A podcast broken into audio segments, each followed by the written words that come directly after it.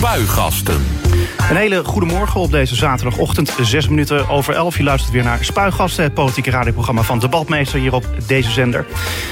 En hier live natuurlijk vanuit de Centrale Bibliotheek aan het Spui. Je kunt er ook bij zijn. Er is koffie en er is thee. En uh, nou ja, tot 12 uur neem ik de afgelopen politieke week door. En dat doe ik natuurlijk ook met mijn gasten. Turkije viel uh, vorige week, uh, twee weken geleden trouwens, Noord-Syrië binnen. Kort nadat Amerikaanse troepen waren vertrokken. De Turken willen Syrisch-Koerdische milities verdrijven uit het grens, grensgebied en een bufferzone instellen. Wat kan den, Europa nog doen om het bloedvergieten te stoppen? En hoe erg kan deze oorlog nu opnieuw uit de hand gaan lopen? Te gast is de Haagse Europarlementariër Kati Piri van de Partij van de Arbeid. Goedemorgen allereerst. Goedemorgen. Ja, wat was het eigenlijk voor een week voor jou? Ja, bizar drukke week. We waren in Straatsburg, waar we eens per maand heen moeten om te stemmen. En inderdaad, zoals je net zegt, uh, een van de grote onderwerpen waar we ook een positie op moesten innemen als Europees Parlement was die uh, Turkse inval in Noord-Syrië. Maar ook, zoals je weet, uh, Brexit gingen, hebben we het over gehad. Ik was gisteren en eergisteren nog in Helsinki voor een bijeenkomst met zusterpartijen. Dus altijd fijn om in het weekend weer even thuis te zijn. Ja, je zou ook denken, want uh, hier in Den Haag hebben we nu het herfstreces. We vieren de politici nog even dat ze een weekje vrij uh, hebben. Maar in het Europees Parlement kennen ze dat niet. Jawel, maar die is volgende week. Dus ah. uh, ja, mijn herfstreces begint maandag. Kijk eens aan. Dus uh, eigenlijk is het een soort van begin van, uh, van, van de vakantie dan voor jullie. en wat, do wat doen dan de Europarlementariërs in de herfstvakantie? Heel verschillend. Uh, sommige uh, mensen gaan op uh, werkbezoek. Juist gebruiken zo'n week om juist eens een keer in een ander land te kijken wat er gaande is. Heel veel mensen gebruiken het vooral voor afspraken natuurlijk in hun eigen land. En een enkeling gebruikt het ook echt als vakantie. En jij? Een mix. Ik heb mijn neefje dit weekend, negen maanden op bezoek. Dus dat vind ik heel leuk. En ik moet zeggen, als hij normaal gesproken zou komen... ik moet maandag weer werken, dan zou het wel slopend zijn. Ik heb zelf geen kinderen, maar eens per maand... Uh, zo'n uh, jongetje van negen maanden is heerlijk. Ja, maar dat lijkt me ook wel toch wel stiekem een klein beetje werken. we gaan het straks uh, hebben over serieuze zaken. We gaan het over Noord-Syrië hebben. We nemen de week door. Een ander uh, onderwerp in het programma. Is er bij de politie-eenheid Den Haag sprake van een verziekte cultuur of niet? Deze week namen de burgemeesters in de regio met kracht afstand van de suggestie dat er structurele misstanden zouden zijn binnen de politie in de regio. In een gezamenlijke verklaring reageerden ze op een klacht van maatschappelijke groeperingen en enkele politieke partijen in de gemeenteraad van Den Haag over discriminatie en racisme binnen de politie. Hoe beoordelen de Haagse fractievoorzitters Frans de Graaf van de VVD en Adil Mahmoud van NIDA het vertrouwen in de Haagse politie? Dat dus straks in Spuigasten, maar eerst... Het politieke weekoverzicht. Dan beginnen we bij... Maandag 21 oktober. De weggestuurde Leidse politiechef Fatima Abu Luafa heeft aangifte gedaan tegen Ferdinand Grapperhaus, de minister van Justitie en Veiligheid.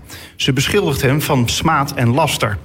Ze is op non-actief gesteld nadat ze kritisch was geweest op de politieorganisatie over discriminatie. En vorige week werd duidelijk dat ze niet terug mocht keren bij de politie-eenheid Den Haag, waar Leiden onder valt. Grapperhaus schreef daarop in, in een brief aan de Tweede Kamer dat kritiek niet de reden voor haar gedwongen vertrek is. Uh, volgens uh, Abu Luwafa is dat wel zo. En daarom doet ze aangifte tegen die minister wegens smaad en laster. Ik weet niet of je het vanuit Brussel en Straatsburg allemaal volgt, Kati Piri. Ik heb het nieuws gelezen. Natuurlijk uh, weet ik niet meer dan onze luisteraars ook weten. Het is het woord van de minister in dit geval tegen, tegen het woord van een ex-politieagent. Ik denk in ieder geval dat je altijd als er op dit niveau een melding wordt gemaakt... dat je het in ieder geval heel serieus moet nemen ja, heel serieus nemen. Uh, maar goed, dat wordt natuurlijk altijd gezegd over dit soort dingen. Maar hoe kun je er nou voor zorgen als je intern iets wil veranderen? Uh, ja, hoe, hoe, kan je dat dan binnen zo'n organisatie zoals de politie doen? Dat lijkt me dus nu het lastige eraan. Nou, dat is ook zo. Het is, uh, kijk, ik, we hebben straks, je hebt het straks je hebt een debat over of er structureel iets mis is of niet. Zover zou ik niet willen gaan. Maar we horen natuurlijk wel vaker meldingen, bijvoorbeeld over uh, over discriminatie, over hoe er onder een aantal uh, politieagenten wordt aangekeken tegen dit soort heikele kwesties. En ik denk dat het belangrijk is dat ook wanneer mensen dit soort meldingen maken vanuit het politieapparaat, dat daar dan ook serieus door de politiek naar gekeken wordt, zowel lokaal als landelijk. Dinsdag 22 oktober. De burgemeesters van de 27 gemeenten in de regio Haaglanden nemen met kracht afstand van de suggestie dat er structurele misstanden zijn binnen de politie in de regio. In een gezamenlijke verklaring reageren ze dinsdag op een klacht van zeker 20 maatschappelijke groeperingen en enkele politieke partijen in de gemeenteraad van Den Haag over discriminatie en zelfs racisme waarin agent, waaraan agenten zich schuldig zouden maken. Ze vinden het verwerpelijk en gevaarlijk als de integriteit van de politie voortdurend in twijfel wordt getrokken. Kati, sta jij achter de politieleiding of schaar jij je meer uh, achter het statement van die groeperingen? Nou ja, ik vind wel uh, de zin die jij net ook voorleest, hè, dat het belangrijk is. Kijk, de politie is uiteindelijk zijn de mensen die voor ons, voor onze veiligheid moeten zorgen. En ik denk dat ontzettend moedig is, het werk wat zij doen. Dat staat natuurlijk onverlet dat als er incidenten zijn, en ik denk dat vooral incidenten zijn, uh, waarbij je serieus aandacht moet besteden, je dat ook moet doen zonder inderdaad dat er een beeld wordt geschetst dat de politie als geheel een fout apparaat zou zijn. Dat is natuurlijk niet zo. Want, want wat voor geluiden hoor jij? Want in hoeverre ja, uh, pik je dat mee op de, van, van de Haagse straten? Nou ja, uh, over het algemeen, als ze met mij praten, dan komen er toch andere, andere onderwerpen ja. aan bod. Europese onderwerpen. Dan, ja, of de brexit of uh, wat er met in Turkije gebeurt. Uh, maar ik merk niet dat er geen vertrouwen zou zijn, ook niet in Den Haag, naar de politie toe. Maar nogmaals, dat laat onverlet als er zulke belangrijke signalen zijn, dat je daarover met elkaar in gesprek gaat. En als er problemen zijn, dat die ook worden opgelost. Ik denk niet dat je hier nu een discussie moet voeren over of dit nou structureel is of incidenteel. Het wordt een soort... Ja, een debat wat nergens toe leidt. Als er klachten zijn, zoals altijd, zoals de politie dat ook doet... als er, als er aangifte wordt gedaan, serieus onderzoeken of er iets aan gedaan moet worden. We gaan er wel straks over debatteren als je het niet erg vindt. Uiteraard. Woensdag 23 oktober. Wie vermoedt dat een bestuurder in Den Haag niet integer is... kan dit voortaan doorgeven aan een speciaal meldpunt. Dat is woensdag in het leven geroepen door de gemeente. Het instellen van dit meldpunt zal mede ingegeven zijn door het onderzoek dat de Rijksrecherche is gestart naar de ex-wethouders Richard de Mos en Rachid Gernawi. Inwoners, ambtenaren en bestuurders van Den Haag die kunnen contact opnemen met het meldpunt om een mogelijk probleem door te geven. Nou, Kati, ik denk dan van ja, het is het zoveelste meldpunt dat we inmiddels hebben. Ik, ik tel ze niet eens meer. Uh, dus wat moeten we er eigenlijk van vinden? Het is in ieder geval een, signaal wat natuurlijk voortkomt uit wat er is gebeurd de afgelopen weken hier in de stad. Uh, ik denk dat integriteit van politici ontzettend belangrijk is. Je bent toch, uh, je staat hier uh, vaak ook lokale politiek natuurlijk vertegenwoordig je mensen. Je bent gekozen, je bent de voorbeeldsfunctie. Dat is ontzettend belangrijk in Nederland. Veel meer gelukkig dan in andere landen. Hoe integer een politicus is. En of het meldpunt nou de oplossing is voor dit soort dingen, dat weet ik niet. Maar ik denk dat het wel een signaal is van wij nemen dit heel serieus op. En uh, we willen ook als er misstanden zijn... dat die in ieder geval duidelijk via één loket binnen kunnen komen. Aan jouw antwoord te horen denk ik dat je niet echt denkt dat dit de oplossing is. Uh, nou, in ieder geval is dit zeker niet de oplossing. Ik, uh, wij zelf, uh, bijvoorbeeld, we hadden net, toen we nog niet online gingen... Hè, een, een, verhaal van hoe zit dat met Europarlementariërs. Ik denk dat heel belangrijk voor Portaal zijn natuurlijk de politieke partijen zelf... Wie stellen zij op de lijst? Wat voor integriteitsvraagstukken stellen zij onder orde? Wat voor um, regels stel je met elkaar op? Bijvoorbeeld over de besteding van publieke middelen, hoe je met elkaar omgaat. Ik denk dat daar al een hele belangrijke functie weg is gelegd voor politieke partijen zelf. En ben jij dan als Europarlementariër zelf ook gescreend dan? Uh, ik ben gegrild, zoals ze dat zeggen, in een interview met de partij... waarbij ook integriteit absoluut een onderdeel is. Uh, en je ziet het nu in het Europees Parlement. We hebben nu drie kandidaat-commissarissen weggestuurd. En alle drie op integriteitsvraagstukken. En wat zegt dat dan? Dat het ontzettend serieus is. Het gaat toch... Uh, de politieke partijen en politici zijn al niet de meest populaire mensen in de samenleving, helaas. Uh, en dan is het denk ik nog belangrijker dat als je weet dat je zo'n belangrijke voorbeeldfunctie hebt, dat je ook gewoon netjes gedraagt zoals elk ander zich zou moeten doen. En is het moeilijk om, om zaken gescheiden te houden?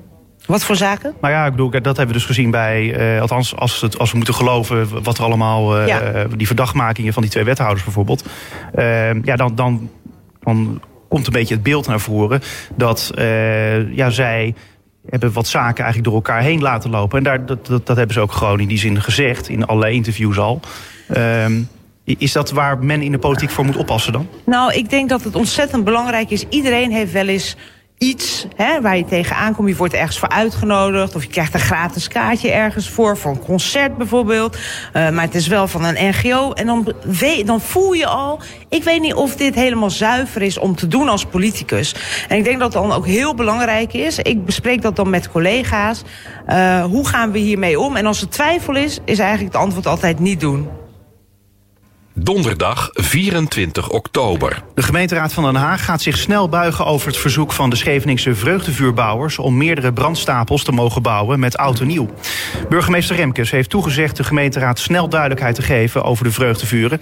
De gemeente verwacht dat die duidelijkheid komende week volgt. Wat vind jij eigenlijk? Uh, sowieso stoppen met die stapels of juist een lage stapel, uh, zo 10 bij 10 bij 10 meter? Uh, of misschien zelfs meerdere stapels? Kijk, niemand wil meemaken natuurlijk wat er vorig jaar is gebeurd. Ik denk dat het ook ontzettend belangrijk is dat dat wordt voorkomen. Aan de andere kant wil je ook niet alles maar verbieden. Waar mensen natuurlijk ook plezier en een soort traditie in hebben opgebouwd. Zolang de veiligheid bovenaan staat. Uh, dus dat betekent niet weer die megastapel van, uh, van vorig jaar. En er in goed overleg, denk ik ook met de lokale politie uh, en de brandweer, een oplossing wordt gevonden. Maakt het mij niet zoveel uit of het nou een lagere stapel is of meerdere lagere stapels. ik denk in ieder geval dat het belangrijk is dat de veiligheid van de Scheveningers en natuurlijk ook het plezier bovenaan staan. Heb je ze wel eens gezien, die hoge vreugdevuren, of niet? in de aanbouw, ja. Nooit zien branden, maar wel in de aanbouw. Nou, misschien iets voor komende jaarwisselingen, als het allemaal doorgaat. U weet. Vrijdag 25 oktober. De Haagse waarnemend burgemeester Johan Remkes heeft zijn eigen voorlichters in het openbaar keihard op de vingers getikt. De communicatieadviseurs van de gemeente hadden deze week via Twitter gemeld dat er in de toekomst bij de demonstraties geen zware voertuigen op het Malieveld zijn toegestaan. Maar Remkes moet dat nu in een brief aan de gemeenteraad corrigeren. Zware voertuigen mogen wel degelijk het veld op. Sterker nog, kermisattracties en zelfs tanks mogen er gewoon nog komen, stelt hij. Ja, de waarnemende burgemeester Johan Remkes die laat zich nu wel gelden, uh, merk ik. Vind jij ook niet? Ja, en uiteindelijk, kijk, um, de politicus, in dit geval de, de tijdelijke burgemeester, die heeft altijd gelijk, hè? Dus uh, er zijn natuurlijk soms misschien voortvarende um, communicatieadviseurs die denken, nou, dit hoeven we niet te checken, dit geven we alvast uit. Maar uiteindelijk, als een politicus er zo een afstand van neemt, is duidelijk wat zijn opvatting is. Ja, ten, tenzij hij geen gelijk heeft. Maar ja, dat lijkt me toch wel heel sterk dat, toch in denk, een brief? Ik denk voordat je een brief stuurt aan de gemeenteraad, laat je dat echt wel dubbel checken. Oké. Okay.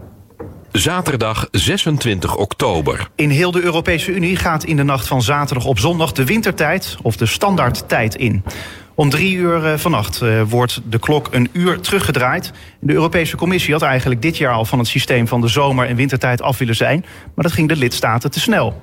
Het huidige systeem blijft sowieso tot 2021. In het voorstel van de Commissie mag ieder EU-land zelf kiezen voor permanente zomer- of wintertijd. Het Nederlandse kabinet weegt de voor- en de nadelen nog af en wil zoveel mogelijk uh, dezelfde tijd aanhouden als de buurlanden. Ja, het extra uur slapen, dat vinden veel mensen heel fijn. Maar minder fijn is het natuurlijk altijd als de zomertijd ja. dan weer ingaat. Uh, daarom is natuurlijk ook die discussie erover. Uh, wat zou jij dan voorstellen? Ja, ik moet je heel eerlijk zeggen, in de afgelopen vijf jaar dat ik in het Europees Parlement was en elke keer dit debat eraan kwam, dacht ik, hebben we nou niks beters te doen dan hier te debatteren over zomer- of wintertijd? Dat vind ik er echt van. Ik bedoel, eens per jaar, uh, nou ja, twee keer per jaar, hè. Eén keer wat, wat minder fijn en de andere keer wat, uh, wat fijner om wat langer in bed te kunnen blijven liggen. Uh, ik vind het in ieder geval belangrijk dat we dat wel proberen in alle Europese landen toch hetzelfde te doen. Niet dat je elke keer moet uitrekenen, oh, we zitten nu in de winter, dan is het verschil opeens met Griekenland twee uur in plaats van één uur. Uh, laten we, uh, en dan is vaak het makkelijkst om gewoon te houden zoals het is. Houden zoals het is? Ja. Oké, okay, nou dan doen we dat. Uh, dit was het uh, weekoverzicht voor deze week. Meer nieuws vind je natuurlijk op onze website denhagfm.nl. Spuigasten. Turkije viel twee weken geleden Noord-Syrië binnen, kort nadat de Amerikaanse troepen waren vertrokken. De Turken willen Syrisch-Koerdische milities verdrijven uit het grensgebied en een bufferzone instellen. Wat kan Europa nog doen om het bloedvergieten daar te stoppen? En hoe erg kan deze oorlog nu opnieuw uit de hand gaan lopen? Te gast is de Haagse Europarlementariër Kati Piri van de Partij van de Arbeid. Ja, Kati, uh, hoe ernstig is die situatie daar uh, in, uh, in Syrië? Nou, er, er, is nu de afgelopen dagen een soort staakt het vuren. Hè? Dus er zijn, uh, er zijn wat minder uh, beschietingen. Maar we weten natuurlijk al dat deze oorlog meer dan 600 mensen uh, nu, sinds de afgelopen twee weken, 600 mensen het leven heeft gekost. Dus dat is natuurlijk super serieus. Ja, en, en hoe uh, kun je nou dat, uh, want het is daar natuurlijk ver over onze landsgrenzen. Ja. En hoe, dus er zijn ook niet allerlei journalisten, et cetera, bij. Hoe blijf je dan op de hoogte van het nieuws daar? Nou, ik denk heel erg uh, de, de, ja, toch de internationale media volgen. Uh, verklaringen van eigenlijk beide kanten lezen. De waarheid zit altijd een beetje ergens in het midden. Maar natuurlijk ook, je hebt het over het is ver weg. Maar voor heel veel mensen hier in Den Haag is het eigenlijk heel dichtbij. We hebben in Den Haag de grootste Koerdische gemeenschap in Nederland wonen. Uh, dus je kunt je voorstellen hoe, hoe zij zich hier wonen. Er wonen hier natuurlijk ook heel veel mensen um, um, met, met Turkse die weer heel anders aankijken eigenlijk tegen dit conflict. Dus hier ook in de stad zijn er denk ik hele hevige debatten... over wat zich daar nu eigenlijk afspeelt... en hoe we daar tegenaan moeten kijken. Ja, en, en wat, eh, als jij dan, als ik even door jouw ogen mag kijken... wat speelt zich daar dan af? nu in, Noord, of in het debat tussen, tussen de twee groepen. Ja. Nou, je ziet eigenlijk dat in Turkije zo'n 80% van de bevolking achter deze operatie staat. Eigenlijk op de, de Koerden en een aantal zeer links georiënteerde groepen na. En dat heeft er toch mee te maken dat zij, um, Syrië is hun buurland. Ze hebben inmiddels sinds 2011 vangen ze meer dan 4 miljoen vluchtelingen op. De Turkse bevolking is dat echt zat. Dus zij zien deze militaire operatie ook als deels een oplossing om een aantal, nou, 1 à 2 miljoen van die vluchtelingen terug te brengen naar Noord-Syrië. En aan de andere kant natuurlijk de hele gevoelige Koerdische kwestie, waarbij je weer het verhaal is. Zijn dit terroristen? Zijn dit geen terroristen? Is dit een veiligheidsrisico voor Turkije of is dit niet? En daar zie je natuurlijk dat het Westen, de Koerdische milities, met name ziet als onze bondgenoot in de strijd tegen IS. Uh, en over het algemeen hebben de mensen in Koerden daar, in, in Turkije daar een andere visie op. Ja, uh, en dat is ook de reden eigenlijk dat, dat uh, het Europese parlement heeft gezegd... Van, we moeten eigenlijk Turkije allerlei sancties gaan opleggen. Ja. want we vinden het niet oké okay wat daar gebeurt. Ehm, zo hebben ze bijvoorbeeld gerichte sancties tegen Turkse ambtenaren... het opleggen van economische beperkingen en een volledig wapenembargo. Werkt dat nou afschrikwekkend voor een land als Turkije? Uh, nee. En, en we zijn natuurlijk ook, zoals je zegt, twee weken na de inval. Hè, wanneer het Europese parlement dit aanneemt. Dat heeft er alles mee te maken dat wij dit soort teksten alleen kunnen aannemen als wij in de plenaire bij elkaar zijn. Maar ik denk wel dat er een enorm belangrijk signaal vanuit gaat. A, een enorme veroordeling van wat daar is gebeurd. Ook heel duidelijk dat dit in strijd is met internationaal recht. Dus een invasie. En als je dat vindt en dat verwijt ik namelijk de Europese regeringsleider, dan moeten je daar ook consequenties aan stellen. Nou, het Europees Parlement komt met een palet aan consequenties. We hebben ook gezien in Amerika, in de Verenigde Staten, dat de Amerikaanse Senaat voor eigenlijk hele soortgelijke sancties heeft, uh, heeft gevraagd, heeft ingesteld. En dan vind ik het als zo zuur om te zien, terwijl Turkije voor ons veel dichterbij ligt dan voor de Amerikanen, dat het onze regeringsleiders niet lukt om ook consequenties aan harde veroordeling te binden. Maar wat, wat zou dan bijvoorbeeld Nederland moeten doen? Nou, ik denk dat Nederland zich natuurlijk ook zowel binnen de NAVO... ze zitten nu bijeen, de ministers van Defensie... als binnen de Europese Unie... Uh, niet alleen hard moet maken voor een soft wapen een stop aan wapenleveranties. Dat is eigenlijk het enige wat nu is afgesproken. Wat nog niet eens echt een embargo is. Maar gewoon Turkije raken daar waar het Erdogan pijn doet. Het gaat mij er niet om om de Turkse bevolking te raken. Het laatste wat we moeten doen is geldstop te zetten. Die gaat naar het maatschappelijk middenveld in Turkije. Maar bijvoorbeeld met gerichte sancties tegen de president en de mensen om hem heen die verantwoordelijk zijn voor dit soort acties. Ik denk dat dat nou een hele slimme methode zou zijn om de president meer onder druk te zetten. Maar in hoeverre kan uh, bijvoorbeeld de Europese Unie zelf dan uh, druk nog uitoefenen want, uh, of ingrijpen? Want ik denk alleen maar van ja, je, zou bijvoorbeeld met een militaire invasie van bijvoorbeeld Europese landen, bijvoorbeeld de Turken kunnen terugdrijven. Dat is iets wat natuurlijk tot de mogelijkheden behoort, maar zover gaan die Europese landen helemaal niet natuurlijk. Nee, militair stellen wij niks voor in Syrië. Uh, het is met name qua humanitaire hulp. Dat is natuurlijk altijd een beetje het pijnlijke. Hè? Dus tegen de tijd dat de strijdende krachten klaar zijn, uh, de Russen, bijvoorbeeld de Iraniërs, de Turken met een operatie, dan kan de Europese Unie het geld geven om uiteindelijk uh, aan wederopbouw te doen. Dus dat is super, super cru gevoel is dat natuurlijk. Maar vergeet je niet, wij zijn by far de grootste investeerder in Turkije. Het is een van de, wij zijn hun grootste uh, economische handelspartner. Je weet zelf ook, in Turkije gaat de economie helemaal niet zo goed. Dat, dat is een van de redenen waarom, denk ik, president Erdogan deze operatie heeft gestart. Om weer die onvrede in zijn land over zijn bewind weer een beetje stil te krijgen. Om iedereen achter deze uh, militaire operatie te krijgen en de oppositie te doen uh, verzwakken. Dat lukt hem helaas op korte termijn vrij goed. Maar wij moeten die economische kaart wel durven in te zetten. Dat is een hele machtige kaart. En we zijn altijd een beetje huiverig om die ook politiek in te zetten. Ja, eh, ik krijg juist een beetje een onheimisch gevoel bij het feit dat er een oorlog eigenlijk eh, aan de gang is. En dat wij als Europa dan ja, met een paar sancties uh, staan te zwaaien. Ja, uh, nou, dat gevoel krijg ik. Hoe bedoel je onheimisch? Nou ja, dat, dat je, je, je zou dan iets willen doen. Je, je wil dat, ja. natuurlijk dat mensenlevens worden gespaard aan, aan alle uh, kanten. Uiteraard. En, en helaas, als je dat militair niet kan of niet wil doen. Uh, want je ziet zelfs natuurlijk de Amerikanen die dat militair wel kunnen doen. Die hebben eigenlijk, zijn zelfs degene die het groen licht hebben gegeven voor deze operatie. In ieder geval president Trump heeft dat gedaan na zijn telefonisch gesprek uh, met Erdogan.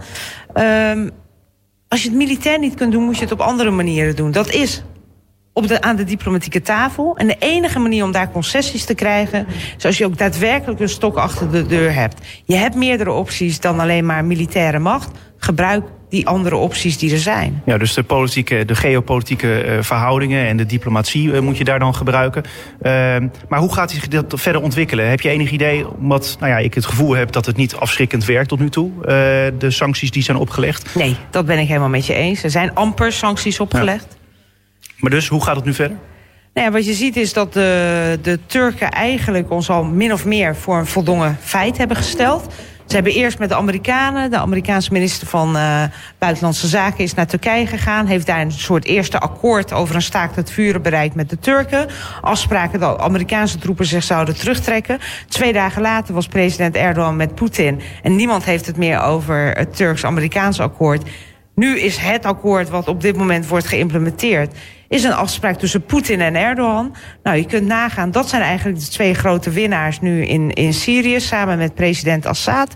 En de grote verliezers zijn de lokale bevolking. Met name natuurlijk de grote groep Koerden die in dat gebied woont. Maar ook denk ik de geloofwaardigheid van de Europese Unie. Op dit moment wordt er niet gevochten. Uh, maar er is geen enkele uh, garantie dat dat niet weer opeens zou kunnen ontvlammen... als er niet een politiek akkoord komt. En ik vind dat heel cru hoe dit soort leiders denken... een politiek akkoord te kunnen sluiten over de hoofden van de lokale bevolking in Syrië heen. En, en uh, in hoeverre denk jij dat, er, dat, het, dat dit hele uh, schouwspel wat we zien... dat dat uiteindelijk zal leiden tot een militaire interventie? Of is het nog veel te ver? Uh, nou ja, de, de, militaire interventie is er al. Ja. Hè. De Turken zijn er al. Op dit moment is er nu ook een afspraak dat tot 35 kilometer zone... er een, een gezamenlijke patrouille komt van de Russen en de Turken. En dat de Koerden zich eigenlijk moet terugtrekken uit voornamelijk Koerdisch gebied en zich moeten terugtrekken in een gebied waar ze nooit gewoond hebben. Dat zal natuurlijk heel veel onrust gaan creëren. Wat ook heel veel onrust gaat creëren, en dat merk je nu al, is in Turkije zelf, waar 4 miljoen Syriërs wonen.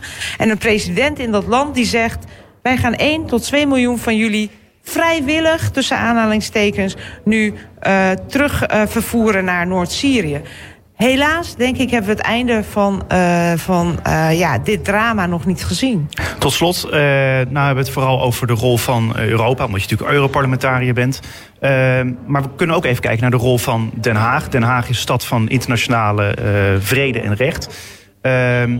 in hoeverre kan Den Haag een rol spelen in dit vraagstuk?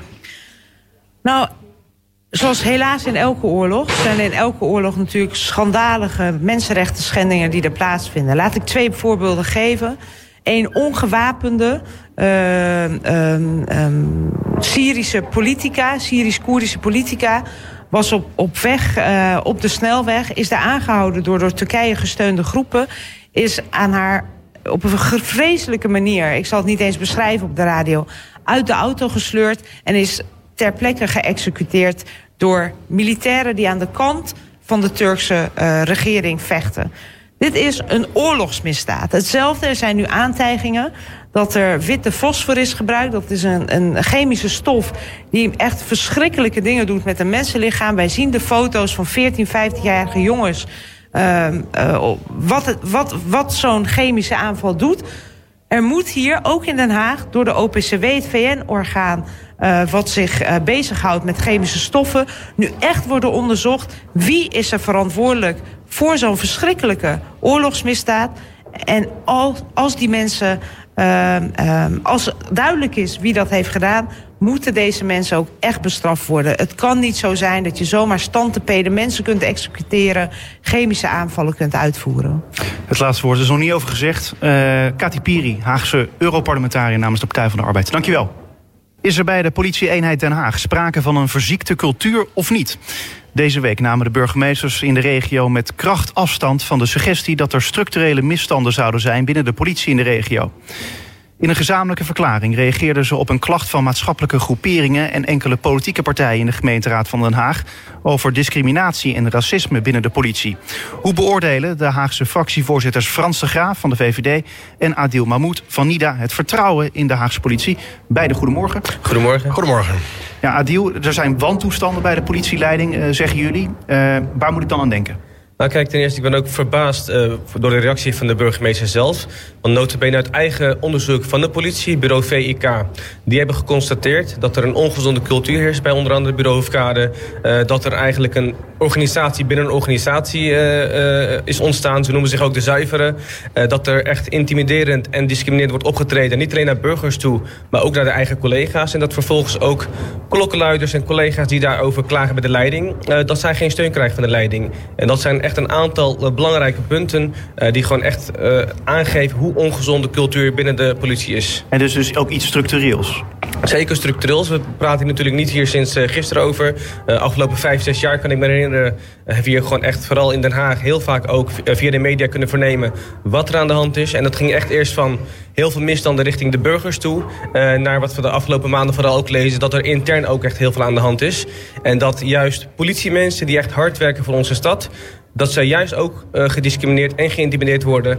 En dat er geen luisterend oor is bij de leidinggevende. Uh, want we zeggen nog steeds, uh, vertrouwen in de politie is er. maar de vertrouwen die we hebben opgezegd is met name richting de leiding zelf. Ja, de, we kennen de VVD als de partij die altijd meer blauw op straat wil hebben. En die ja, de politie ook een warm hart toedraagt. Frans, ik neem aan dus je kent veel politiemensen. En wat merk jij van dit verhaal van Adil? Nou, ik merk dat de politie zich weggezet voelt door, door door, de, door, door deze partijen. Die zeggen het vertrouwen op in de politieleiding. Maar daarmee zeggen ze eigenlijk, zolang die leiding er zit... hebben we geen vertrouwen in de politie. En dat is echt wel een klap in het gezicht van mensen... die in hele moeilijke wijken onder moeilijke omstandigheden... er het beste van proberen te maken. En waarom is het een klap in hun gezicht? Nou ja, omdat zij worden, hun vertrouwen wordt ondermijnd. Eigenlijk geef je het signaal, zolang die politieleiding daar zit dat zeggen die partijen. Uh, kun je geen vertrouwen hebben in het optreden van de politie in die wijken. En dat, is, dat is, vind ik echt een klap in het gezicht. Ik, je, moet, je moet de signalen die je krijgt moet je serieus nemen. Er zijn geen structurele problemen, dat is al vaak onderzocht. Er is geen bewijs voor. Maar je moet de signalen serieus nemen. Maar dan moet je niet daaraan koppelen dat je een heel instituut... wat eigenlijk cruciaal is voor onze rechtsstaat... gaat ondermijnen met dit soort verklaringen. Nou, ten eerste, kijk, dat er uh, wordt gezegd dat er geen sprake is van uh, structureel uh, dingen. Dat klopt niet. de politie concludeerde dat zelf. Die zeggen ook zelf, we krijgen signalen binnen. Signalen, maar ook onderzoeksbureau van de politie, VIK... maar ook heel veel, zeg maar, topmensen vanuit de politie. En iemand die zelf honderden talent heeft gecoacht. leidinggevende, zeg maar, met een, zowel met een niet-westerse achtergrond... als met een westerse achtergrond. Die hebben dit keer op keer ook gewoon aangegeven. En mijn vraag ook richting de VVD is, als we zeggen over de politie... kijk, we hebben vertrouwen in de politie. Zij leveren gewoon goed werk in onze stad. Zij staan voor onze veiligheid. Maar wanneer neemt de VVD een keer op? Wanneer neemt de VVD een keer op voor die politiemensen... die zelf gediscrimineerd worden? Die politiemensen die dit soort misstanden moeten aanpakken... die burgers moeten beschermen... die vervolgens zelf worden gediscrimineerd en geïntimideerd door collega's. Wanneer trekken we een lijn en zeggen van tot hier en niet verder? En we gaan ook staan voor die politiemensen... en we gaan ze, ons ageren tegen dat uh, cultuur binnen de organisatie die dit, soort, die dit soort mensen intimideert. Wat gaat de VVD Wanneer gaan we dat een keer aankaarten? Uh, dat, doen we volgens, dat doet de VVD volgens mij al jaren, volgens mij al ver voordat NIDA in de Haagse gemeenteraad zat. Maar dat doen we niet op een manier door politieleiding die keihard werkt om deze problemen aan te pakken, even bij het grofveld te zetten. Nou, we zien klokkenluiders die zeg maar zelf notabene het veld moeten ruimen. Die niet meer welkom zijn binnen hun eigen uh, leiding. Uh, we zien signalen die aangegeven worden waar geen gespreksverslagen worden gemaakt. Uh, er wordt dus eigenlijk gewoon weggekeken. En voor ons is het nu ook aangebroken. leuk, we kunnen hier lang over praten. Maar voor ons is echt nu een tijd aangebroken. Heel, heel waarin we zeggen, ja. Tot hier en niet verder. Wij moeten staan voor onze politiemensen. En dan bedoel ik ook voor alle politiemensen. Ook die politiemensen die door de eigen organisatie niet welkom worden geheten en worden uh, weggepest. Maar, maar, ik vind het heel gevaarlijk, eh, maar als we even maar reageren, maar ik vind het heel gevaarlijk om signalen waarvan je niet zeker weet of ze waar zijn. Hè, uh, hoe, hoe het precies zit. Hè, zoals, de eigen politieorganisatie met, met die, dat. Zoals met die, met die klokkenluiden, zoals die gespreksverslagen, zijn signalen. En ik wil daar ook het naadje van de kous van weten. Maar allemaal op basis van die signalen de hele politie bij het grofveld te zetten... dat gaat maar echt heel veel stappen te ver. En dan wordt er bij mij een rode lijn over. Nee, maar nu, nu zegt u eigenlijk dingen die niet kloppen. We hebben het niet over de hele politie. Dat heb ik net in mijn inleiding ook al aangegeven. Ja, maar ik zeg alleen dat het signaal wat u ermee afgeeft... wel op de hele politie betrekking heeft. Want u zegt eigenlijk, zolang die politieleiding er nog zit... is de politie niet te vertrouwen. Nou, misschien denken heel veel mensen binnen de politie ook eindelijk... dat er heel veel maatschappelijke organisaties en politieke organisaties... aandacht vragen voor ons uh, kant van het verhaal. die mensen moet ik nog tegenkomen. En, nou, er zijn er, we hebben heel veel mensen ook gesproken... Eh, achter de scherm ook natuurlijk. En ik had natuurlijk ook gehoopt dat de burgemeesters... die natuurlijk met een verklaar, gezamenlijke verklaring komen... dat zij hadden gezegd, die signalen die zijn bekend bij ons. We gaan die signalen uh, onderzoeken. We gaan er iets aan doen. En we gaan er iets aan doen in plaats van te zeggen... nee, er klopt niks van en, uh, en we staan vierkant achter de politie. Ook wij staan achter de politie. Maar dat betekent niet dat je niet wilt optreden tegen signalen. En daar hebben we dus echt problemen mee. Maar, maar ik zou zeggen, ik zou zeggen tegen, tegen Nida... trek die verklaring in en ga samen met de VVD en andere partijen werk maken om die signalen die heel ernstig zijn te onderzoeken en aan te pakken. Maar op deze manier dwingt u burgemeesters en partijen als de VVD om een rode streep te trekken en te zeggen van dit gaat veel te ver, wij moeten nu achter de politie gaan staan. En daarna kunnen we pas weer werk gaan maken van het onderzoeken van nou, deze wordt, Er wordt al heel lang over gesproken. Dus het is niet iets wat uit de lucht komt vallen, toch? Nee, het is ook niet iets wat makkelijk is op te lossen. Dus En dat is ook dus de vraag van waarom zou er nog tien jaar lang moeten gaan praten... terwijl er mensen binnen de politie weggepest worden...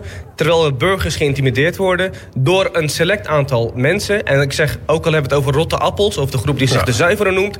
waarom zeggen de burgemeester niet, waarom zegt de politiepartij niet... Hallo, het is gewoon echt uh, vijf over twaalf. Die mensen moeten weg. De organisatie binnen een organisatie, dat kan niet. Dat accepteren we niet. En er moet uh, gewoon veld worden geruimd. En niet overgeplaatst worden binnen een andere maar dat afdeling. Zou, dat zou ik doen, hè. Dat zou ik doen tegen de heer Maar moet als er niks zou gebeuren. Maar er zijn de afgelopen jaar zijn er elf mensen bij de Haagse politie... met strafontslag gestuurd. Elf mensen. Dat is voor een publieke organisatie ongekend... dat er zoveel mensen met strafontslag worden gestuurd.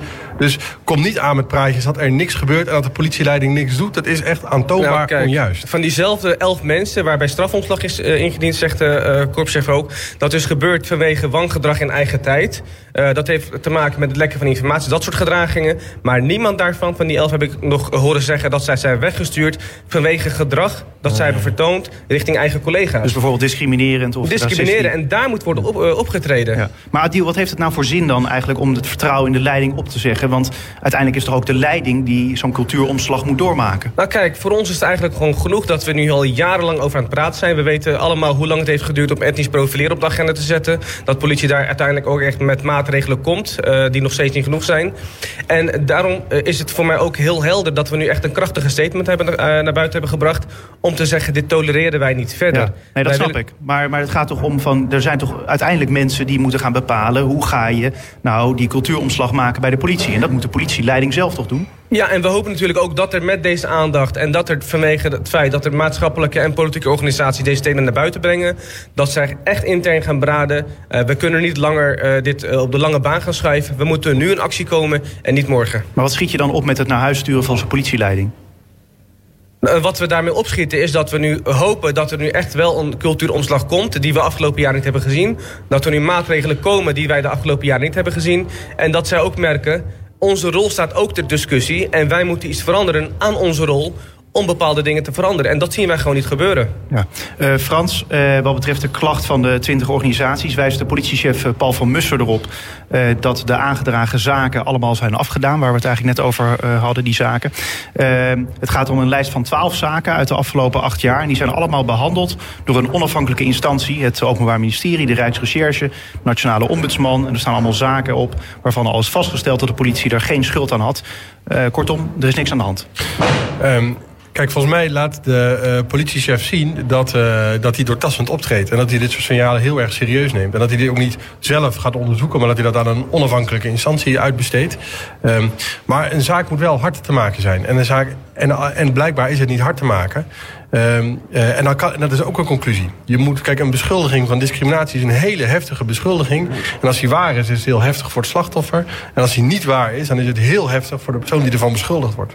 Kijk, ik zou dit niet uh, zo hebben gedaan vanuit NIDA als de politie zeg maar, dit zelf niet had geconcludeerd. Als er niet, als er niet klokkenluiders binnen de eigen organisatie waren geweest die dit hadden geconcludeerd. En dan denk ik ook, als je na jarenlang van onderzoeken uiteindelijk moet concluderen dat dit schokkend is. Ik bedoel, waar was je afgelopen jaren dan toen collega's het aankaarten? Waar was de leiding als ze dit zien als schokkend?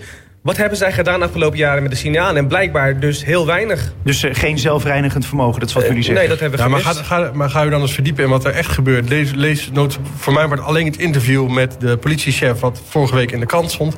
En dan ziet u wat er allemaal gebeurt. En er gebeurt waanzinnig veel om die misstanden aan te pakken. Maar het is keihard werken, want het is een hele moeilijke omgeving waar er ook echt dingen fout gaan. Uh, maar ik zie alleen maar een politieleiding die gewoon zich keihard inzet om die problemen te verhelpen. Ja. En ik ben bereid om daarover te debatteren in de gemeenteraad. Ik heb het verzoek om een debat ook gesteund. Om te kijken, kunnen we vanaf de politiek, vanuit de politiek daar nog richting aan geven of een extra zetje geven. Maar het is geen pas voor mij. Het heeft voor mij geen pas om een, de politieleiding te beschuldigen dat ze niks doen aan deze signalen. Want het is gewoon niet waar. Adil, heb jij misschien ook, als je nu Frans zo hoort... en ook de, het interview met uh, de politiebaas hebt gelezen... Uh, heb je dan het gevoel dat je meer begrip hebt gekregen... juist voor ook de, de situatie van de politie? Dat het moeilijk is om het aan te pakken? Nee, kijk, dat het moeilijk is, dat is vanaf het begin al duidelijk. Maar we zitten hier ook niet met de makkelijke opdracht. Die opdracht is moeilijk en daarom is het juist tijd om leiding te geven... en juist die dingen te doen die de afgelopen jaren niet zijn gebeurd. En dat is gewoon een lijn trekken, dat we bepaalde zaken niet meer accepteren... en dat we echt ervoor gaan zorgen dat er nu maatregelen komen... en dat we die politiemensen die dingen intern aankaarten... niet meer afdoen met een uh, leuk gesprekje. Nee, dat moet echt onderzocht worden. We moeten signalen achterna gaan gaan jagen. En als er dingen zijn die niet kloppen... Ja, dan mag dat gewoon niet. En vooral binnen een organisatie als de politie niet. Ja, Frans, dan aan jou een beetje de wedervraag. Van, ja, heb jij dan meer begrepen gekregen juist voor die groeperingen? En zoals bijvoorbeeld een partij als NIDA die zeggen van ja, er moet gewoon nu eens een keer wat worden. Uh, er moet nu eens een keer wat actie worden ondernomen. En als wij deze, uh, het is een beetje actie-reactie. Als er natuurlijk niks gebeurt, ja, dan wordt het ook nooit opgelost. Nou, ik had altijd heel veel begrip voor de partij NIDA. En die ken ik als een constructieve partij. Dus ik zou echt een oproep willen doen aan NIDA. Trek die steun aan die verklaring in. En gaan gewoon schouder aan schouder met de VVD en andere partijen uh, werk maken van die problemen. En probeer ze samen met ons op te lossen. Ah, uh, zeker een constructieve verhouding, die hebben we, die blijven behouden. Maar we zijn ook een verantwoordelijke partij. En we komen ook in actie wanneer dat nodig is. En ook voor die mensen waar andere partijen geen aandacht aan geven. En ik vind dat echt uh, heel belangrijk om dat ook te benadrukken. Dat het hier niet alleen maar meer gaat om burgers. Maar dat het echt gaat om politiemensen en een omgekeerde wereld. Als zij dingen aankaarten, worden weggestuurd in plaats van dat zij steun krijgen van de politieleiding. Adil, uh, wat voor gevoel bekruip je eigenlijk ik bedoel, met zo'n bijvoorbeeld nu een debat en uh, nou, de politieleiding die daar zelf natuurlijk ook interviews over afgeeft. Ja. Uh, vind je het juist frustrerend dat je bij wijze van spreken niet echt een voet achter de deur krijgt bij die politieleiding zelf? Of vind je het juist, ja, misschien dat je zegt van er komt zoveel steun uit het land. Nou, kijk, dit, dit kan je niet doen zonder een dubbel gevoel. Kijk, de politie is een organisatie die ik zelf ook moet bellen wanneer ik een probleem heb. En daar word ik ook goed geholpen. Uh, dat heb ik ook een paar keer ervaren. Dus ik sta ook voor die hardwerkende politiemensen. Maar dat betekent niet dat we daarmee zeg maar, het probleem hebben opgelost. We moeten kijken naar het brede plaatje, naar het geheel. En daarom voeren we ook deze open en brede discussie. Niet alleen een debat in de commissie of in de gemeenteraad... maar echt ook breed via de media ook dat wij die misstanden al jarenlang zien. Uh, dat wij die conclusies ook uh, zeg maar kunnen lezen in verschillende artikelen en rapporten. En dat wij nu vinden van uh, steun of geen steun. NIDA is de verantwoordelijke partij. Als wij dingen zien die niet goed gaan dan trekken wij aan de bel. Ja, maar goed, wat, wat, wat hebben we eigenlijk, Frans, aan zo'n zo'n commissiedebat dan bijvoorbeeld, maar, uh, wat er nou ja, over is? Nida zegt nu dat ze een debat willen voeren in de stad, maar ze voeren geen debat. Ze de, geven een soort politiek signaal dat een politiechef moet opstappen. Dat is geen debat voeren, dat is gewoon een, een politieke uh, uh, actie. Uh, dat is niet met elkaar in gesprek gaan. Dat is zeggen dat iemand weg moet. En ik vind het ongekend dat politieke partijen uh, zeggen dat een bepaalde een specifieke politie, politiefunctionaris het veld moet ruimen. Ik denk niet dat dat in Nederland nou, vaak voorkomt. Ik vind het juist een omgekeerde wereld dat politiemensen die signalen intern afgeven, dat zij het veld moeten ruimen. Ja. Waarom zouden zij het veld moeten ruimen terwijl zij gewoon uh, steun verdienen van de leiding ja. voor deze hele moedige stap? Er zijn collega's die bang zijn om te praten over andere collega's. En dan hebben we het over de politie. Wat ja. zouden de burgers in onze stad dan moeten durven, uh, zeg maar als het gaat over klagen of aangifte doen tegen de politie? als eigen collega's dat al niet durven. Kijk, en nu komt de aap uit de mouw, want die zegt dus eigenlijk... omdat, die, omdat er bij de politieorganisatie iets aan de hand is... en ik vind dat de politieleiding daarom weg moet... kunnen burgers geen vertrouwen meer hebben in de politie. En daarmee ondermijnt u echt het gezag van een cruciaal instituut van onze rechtsstaat. En dat vind ik echt een brug te ver. Nou, als we het hebben over ondermijning van de rechtsstaat... denk ik juist dat het heel fout is dat politiemensen... zeg maar, die staan voor de rechtsstaat, die dat uh, moeten beschermen... dat zij zich schuldig maken aan intimidaties, aan wangedrag, aan discriminatie... dat zij met een auto, van de uh, dienstauto uh, op vakantie gaan... dat soort allerlei misstanden, dat is juist ondermijning van de rechtsstaat. Terwijl juist die ja. politiemensen moeten daar pal voor staan. Maar moet dit ook niet iets natuurlijks zijn? In de zin van, kijk, nu is het actie-reactie... Uh, en de politieke debatten. Maar ik bedoel, als bijvoorbeeld het korps al diverser wordt... dan krijg je misschien ook juist minder discriminatie of uh, racisme op de werkvloer. Kijk, uh, alles valt of staat met wat de leiding doet. En als de leiding uh, durft in te grijpen en als zij niet meer wegkijken... dan denk ik dat die verandering ook gaat komen. En ik hoop ook dat dit een begin is, uh, is een keurpunt is... dat zowel burgemeesters als politici, uh, als de leidingen bij de politie zelf... nu echt bij dezelfde raden gaan. We hebben nu al zoveel signalen ontvangen. Wordt het nu tijd dat we die ook gaan aanpakken. Wat, Frans, wat gaat de Haagse VVD doen, behalve een debat hierover voeren?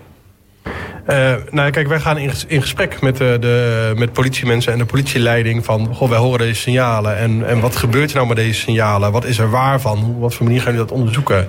Uh, enzovoort. Kijk, en wij kunnen ook een boodschap meegeven aan de burgemeester. Want zo werkt het in de Nederlandse, uh, Nederlands openbaar bestuur. Dat als je gemeenteraadslid bent, dat je niet mag zeggen...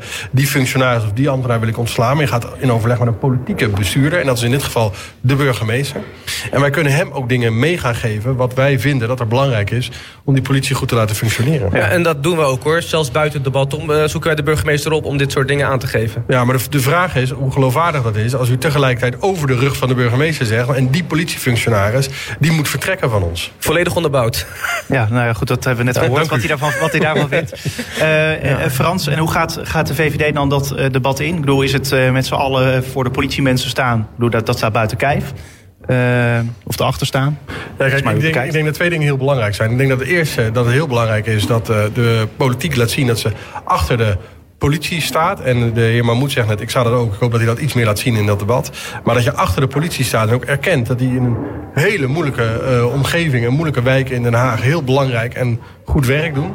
Uh, en ten tweede dat er mogelijkheden zijn om uh, dat er misstanden kunnen zijn bij de politie, dat er incidenten kunnen zijn dat er, en dingen die niet goed zijn. En dat je die ook op een goede manier moet aanpakken. En dat je de politie ook steunt in de aanpak daarvan. En dat je daar ook richting aan kan geven. Ja, Adil, wat was jouw signaal tijdens dat debat? Uh, nou, ten, uh, ten, eerste, ja, we zijn een constructieve partij, maar ook een verantwoordelijke partij, zei ik. Ja, daar denkt uh, Frans zullen... anders over, hoor. Maar... Ja. ja. nee, kijk, we zullen natuurlijk een kritisch debat gaan voeren. We zullen onze kritische punten ook in een debat meegeven. Maar wat we vooral hopen, is dat we echt nu stappen kunnen maken om dingen anders te gaan doen. En dat is ook onze grootste hoop en, en verwachting van uh, onze collega's en, uh, en van de burgemeester. Dat we nu eindelijk gewoon stappen kunnen maken om dingen gewoon anders te doen. Het debat uh, gaat er zo meteen komen. Althans niet zo meteen, maar dat komt er nog. nu nog eerst even genieten van het herfstreces. Adil Mahmoud van NIDA en Frans de Graaf van de VVD. Ik dank jullie wel beiden. Dank u wel. Dank u wel.